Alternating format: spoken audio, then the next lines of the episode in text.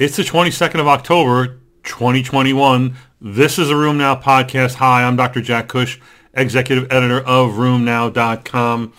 You know, sometimes I get on here, it seems like he's just moaning and griping and he's got an issue. And, you know, today I just have a few questions. Pretty simple, straight up. Is tramadol really a weak narcotic? Should we really still be doing placebo-controlled trials? And what are we going to do about our patients who are smokers? Which patient characteristics do you rely on to inform your choice of treatment? An exploratory study that looked at Orencia abatacept and a TNF inhibitor may provide some insights. Don't treat in the dark. Visit orenciadata.com. So let's start with a study of placebos and what's happened to placebos in patients taking placebos against an active drug in, for psoriatic arthritis. You know, a long time ago, maybe 15 years ago, when the ACR20 was applied to PSA trials, they had single-digit placebo response rates, like 6%, 5%, 7%. You know, and for me, that was validation that the ACR20 was a good measure for PSA, when in fact it was devised for RA. But you know what's happened over time?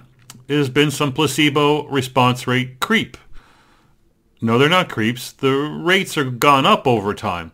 And so this particular study looked at um, a pooled analysis of 42 trials um, and showed that over time that there has been an increase in the placebo response rate.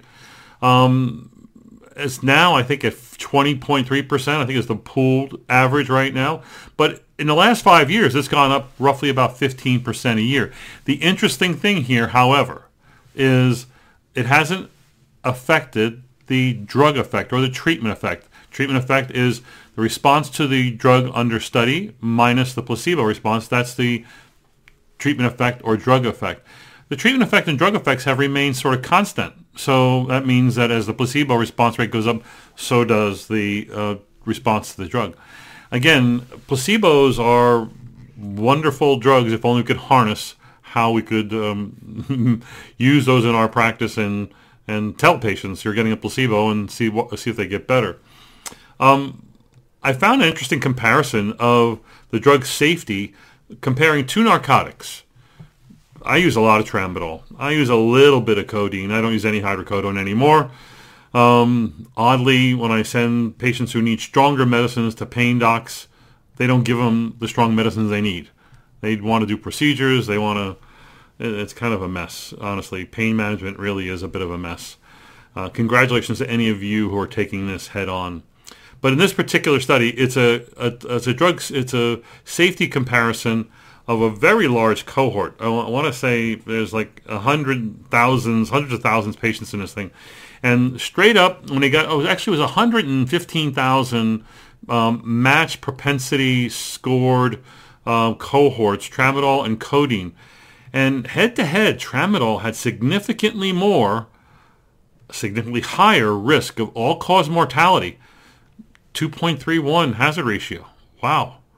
A higher risk of cardiovascular events, a 15% higher risk, a hazard ratio of 1.15 and a significantly higher risk of fractures, 1.50 hazard ratio. No differences in falls, delirium, constipation, opioid abuse, uh, sleep disorders. But, you know, uh, I tend, I always say that, you know, tramadol is a weak narcotic. Um, don't worry about it. Well, this kind of data makes me makes me worry about it. It makes me worry about whether it is safe to use this drug in patients who need it for pain again, if you had another option, this might not be a, a tough discussion. But since we don't have many options, it's a tough discussion. Um, Medscape had a nice uh, review of an article about lupus patients taking um, aspirin, and that aspirin significantly lowered the risk of preeclampsia, a major problem with uh, lupus patients who become pregnant. Interestingly, not only did aspirin lower the risk of preeclampsia, so did hydroxychloroquine. The risk factors for getting preeclampsia in their study was high disease activity during the first trimester, odds ratio of 4.5, BMI greater than 30, odds ratio 6.1, antiphospholipid syndrome, odds ratio 8, and history of prior preeclampsia. Guess what? You're going to get it again. um, an odds ratio of about 10. Uh, so yes, your patients, lupus patients, probably should be on aspirin during their pregnancy. Um, not after week 35, right? That's when the, any nonsteroidal or aspirin could contribute to premature closure of the ductus arteriosus, cause fetal distress. You don't want to do that. The recovery study in the UK looked at a matched cohort comparison of uh, colchicine patients. There's a lot of patients in the study. Again, big numbers. Um, colchicine versus placebo, both groups got usual care. We have reported previously that it looked like colchicine probably had some protective effect. This very large study um, so shows no effect. No effect on 28-day mortality, 21%. No effect on mechanical ventilation or death, 25% in both groups. Time to discontinuation, a mean of 10 days in both groups. The number of patients who were discharged from the hospital week at day 28 alive was 70% in both treatment groups. Doesn't look like colchicine really does have much of an effect. So congratulations to the EULAR guidelines who said there's not enough data or robust data to include it or to recommend it. You know, um, I'm not sure if you're getting these arguments. I'm getting a lot of arguments and discussions these days about you know, are we close to herd immunity? What is herd immunity? You know, how many people do we have to get vaccinated? Can we be running around without masks? It's a really, it's, it's, it's the numbers are hard to follow here. JAMA had an interesting report this week where they looked at like 1.5 million blood donor specimens from around the country, representing about three quarters of the country. And they had a lot of statistics about seroprevalence and whatnot, but the combined infection, sero, seroconversion and vaccination seroconversion as of May 2021 was 83.3%. So we're obviously not in herd immunity and we've got 83% of people somewhat protected.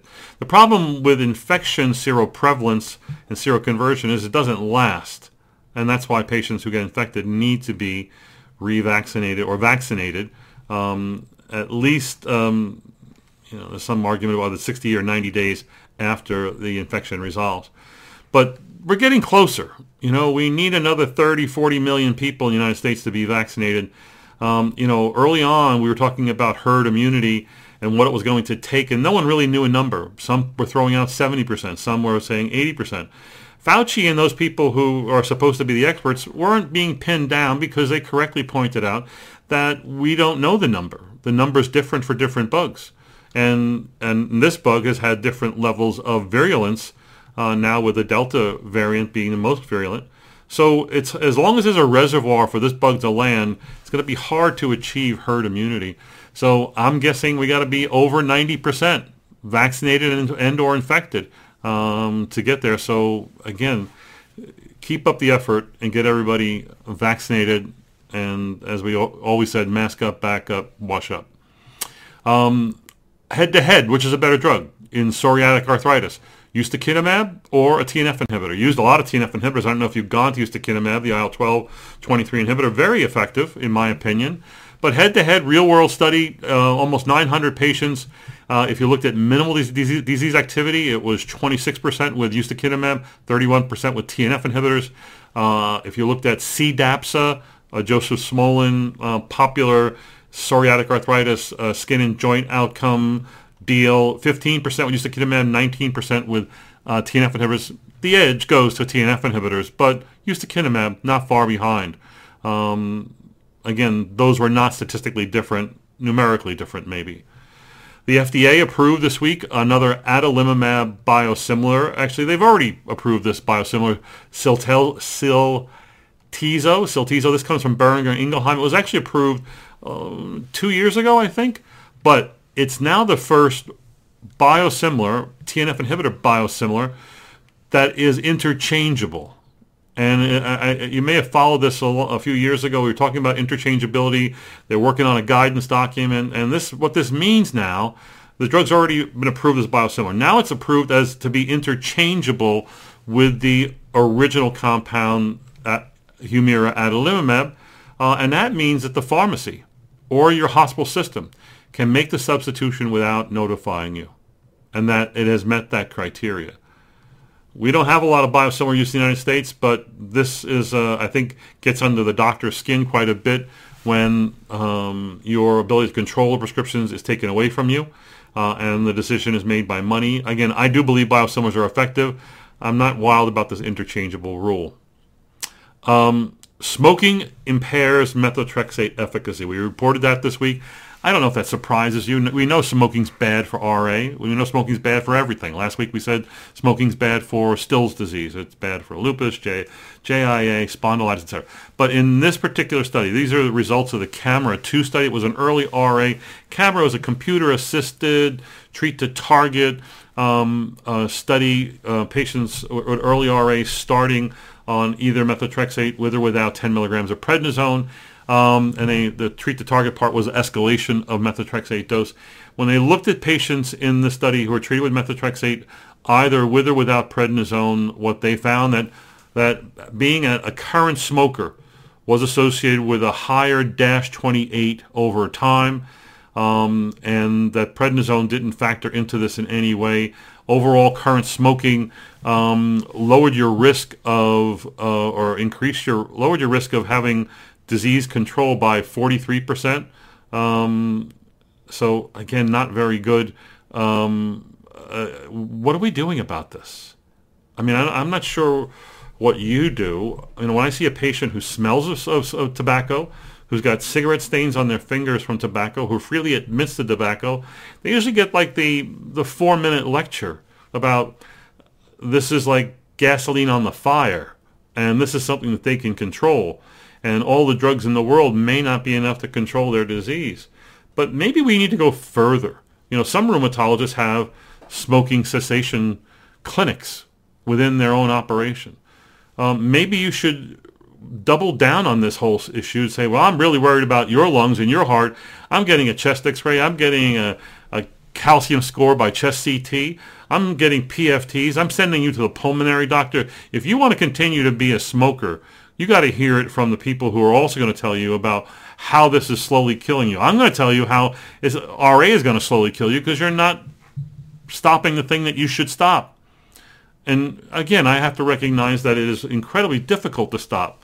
The basic rules here are that uh, success rates are highest when patients join a smoking cessation group like Smoke Enders, use medicinal help you know, drugs that can help them beat the habit in the first 12 weeks, um, and probably getting the support and encouragement of their doctors. Again, I think this is going to be your responsibility, and you can engage these other doctors, and, and but this is something where you can really make a big difference on the outcome. Our best drug, our anchor drug, um, is being handcuffed by patients' habits. So uh, a big study was published uh, at the end of last week. That's the TICOSPA. That's a tight control in spondyloarthritis trial. This is 160 patients with axial disease, axial spondyloarthritis, uh, relatively early disease, less than four years.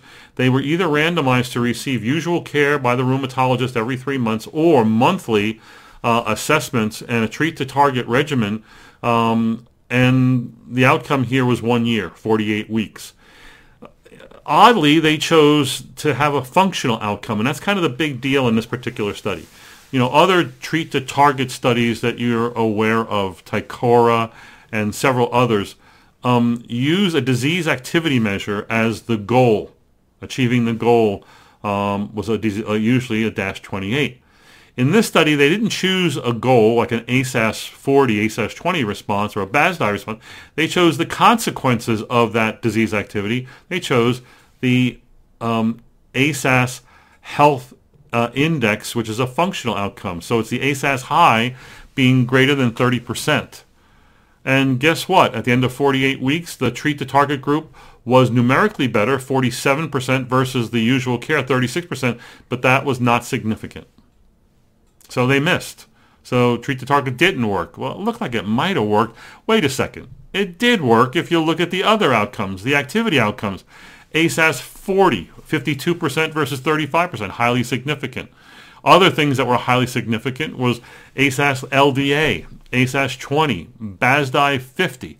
There were some that were not significant. That include MD Global CRP, BASFI, uh, and uh, other scores I know nothing about but they're in there anyway. So does tight control is is tight control the goal in axial spondyloarthritis? Heck yes, and it does work. Depends on how you measure it. We're going to end with a study of a CD20 targeted therapy, obinutuzumab, in proliferative lupus nephritis. As you know, there have been other B cell targeted therapies that have failed in lupus, um, often without lupus in general and not lupus nephritis. In this particular study, 125 patients with lupus nephritis, that was mostly class 3 and 4 disease. Some might have had class 5, but it's mostly class 3 and 4 disease proven by biopsy. These patients were on a background of mycophenolate and steroids, and they're randomized to receive uh, either placebo or obinutuzumab on day 1, 2, 24, and 26, and they're followed for two years. The primary endpoint was the complete renal response at week 52. At week 52, there was a numeric improvement on obinutuzumab, 35 versus 23%, not significant. However, if you followed them out to 104, it was significant at 41% versus 23%. So uh, it also improved uh, proteinuria and GFR um, uh, numbers and serologies with lowering of double-stranded DNA and C3 and C4 levels normalized. So it looks like this might be the next big thing in lupus. Um, we'll probably see more studies on this at the upcoming meetings. That's it for this week on the podcast. I hope you enjoyed this. Go to the website to check out these citations and more. Be sure to follow us during ACR week. We've got a tremendous amount of work being done to uh, give you the best coverage possible. You'll be hearing more about that in the weeks to come. Listen up. While there is great hope that an understanding of biomarkers will benefit rheumatoid arthritis patient management, there are but a few biomarkers shown to be both diagnostic and prognostic. Researchers have suggested that RA patients who test positive for specific autoantibodies may express higher disease activity, which could impact treatment strategies, but most practitioners generally use these results only for diagnostic purposes. Bristol Myers Squibb is investigating treatment outcomes in a unique patient population, patients who tested positive for these antibodies which together are associated with higher disease activity. Rheumatologists may want to consider these biomarker driven results when considering treatment options. To learn more, please visit rabiomarkers.com.